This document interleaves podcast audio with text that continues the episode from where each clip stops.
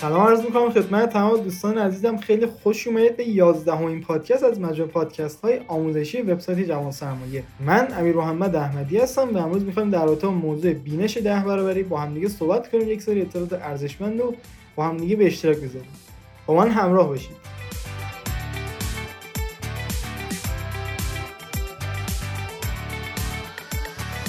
ایده ضبط این پادکست موقعی به ذهنم رسید که داشتم کتاب قانون ده برابری گرند کاردون رو میخوندم. گرند کاردون یکی از نویسنده پرفروش آمریکاییه که خیلی هم مشهوره. تو حوزه فروش خیلی فعالیت های گسترده انجام داده و کتاب خیلی زیادی نوشته و یکی از کتاباش همین کتاب قانون ده برابریه حالا مفهوم اصلی این کتاب چیه؟ میگه شما هر کاری که می‌خواد شروع کنید یا هر کاری که می‌خواد انجام بدید اون تخمینی که می‌زنید مثلا می‌خواد چه بدونم یه اکانت اینستاگرام باز کنید می‌خواد توش پست بذارید.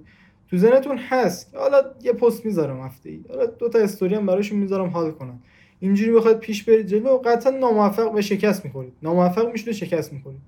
اما کتاب قانون ده برابری میگه چی؟ میگه تخمینی که شما دارید ده برابر بالاتر. یعنی ده برابر بالاتر از اون تخمینه. حالا معمولی که دارید می‌زنید شما باید اقدام کنید. مثلا شما دارید میگی من هفته یه دونه پست می‌ذارم ده برابر میگه خب نه من روز یه دونه پست می‌ذارم. میگه که حالا روزی دو تا استوری می‌ذارم میگه نه هر وقت که شد من استوری می‌ذارم. و اینجوریه که شما می‌تونید خیلی گسترده و قوی پیش برید جلو بعد تا رقباتون کنار بزنید. یعنی وقتی شما تخمین بالا بزنید می‌دونید که باید زیاد تلاش کنید. یعنی کسی من ندیدم که با تلاش کم با تلاش خیلی سطحی با کار خیلی سطحی تونسته باشه به جایی برسه و بالاخره توی سطح خیلی بالای کار کرده باشه. اما وقتی شما تخمین بالا می‌زنید تلاشتون هم ناخودآگاه بیشتر میشه. مثلا من که دارم الان پادکست ضبط می‌کنم می‌گفتم حالا یه دونه پادکست مایی می‌ذاریم. اما نداریم هفته ای سه تا پادکست خدا رو شکر داریم منتشر می‌کنیم. و این تخمین بالایی بود که ما زدیم برای اینکه مخاطبینمون بتونن هر هفته سه تا پادکست گوش بدن و یه سری اطلاعات رو واقعا یاد بگیرن و به دردشون بخوره. شما وقتی که از قانون ده برابری استفاده می‌کنید و تخمین ده برابری می‌زنید نسبت به مسیری که می‌خواد برید ناخودآگاه نتایجتون هم ده برابری میشه. یعنی اگه قرار بود شما هفته یه دونه پست بذارید دو تا استوری بذارید شاید مثلا دو تا مشتری میاد سمتتون اما الان که دارید هر روز مستمر کار می‌کنید شاید 20 تا بیاد شاید 30 تا بیاد. و اینجوریه که این قانون ده برابری نتایج شما رو بزرگتر می‌کنه. و همه چیز بازم بستگی به خودتون و تلاشتون داره. و تو وقتی شما تلاش نکنید تلاش سخت نکنید. تلاش سخت منظورم این نیست که سختی بکشید یعنی مثلا به زور یه کاری انجام بدید. یعنی تلاش زیاد. یعنی روزی شما می‌خواد کار کنید به جای اینکه من دو ساعت کار می‌کنم مثلا 6 ساعت کار کنید 7 ساعت کار کنید 8 ساعت کار کنید. و مثلا کاری که می‌تونید توی یک روز انجام بدید نندازید توی سه روز انجام بشه.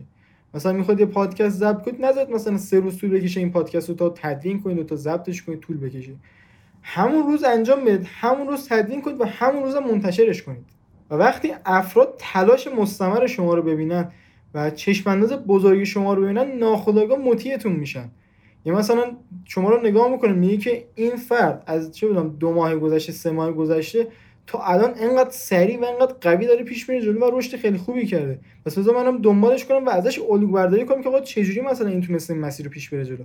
و منم بتونم تو کار خودم به شیوه این مرد مثلا پیش برم جلو به شیوه این انسان پیش برم جلو. یه تمرین که می‌خوام بهتون بدم تمرین که نیست بیشتر توصیه است.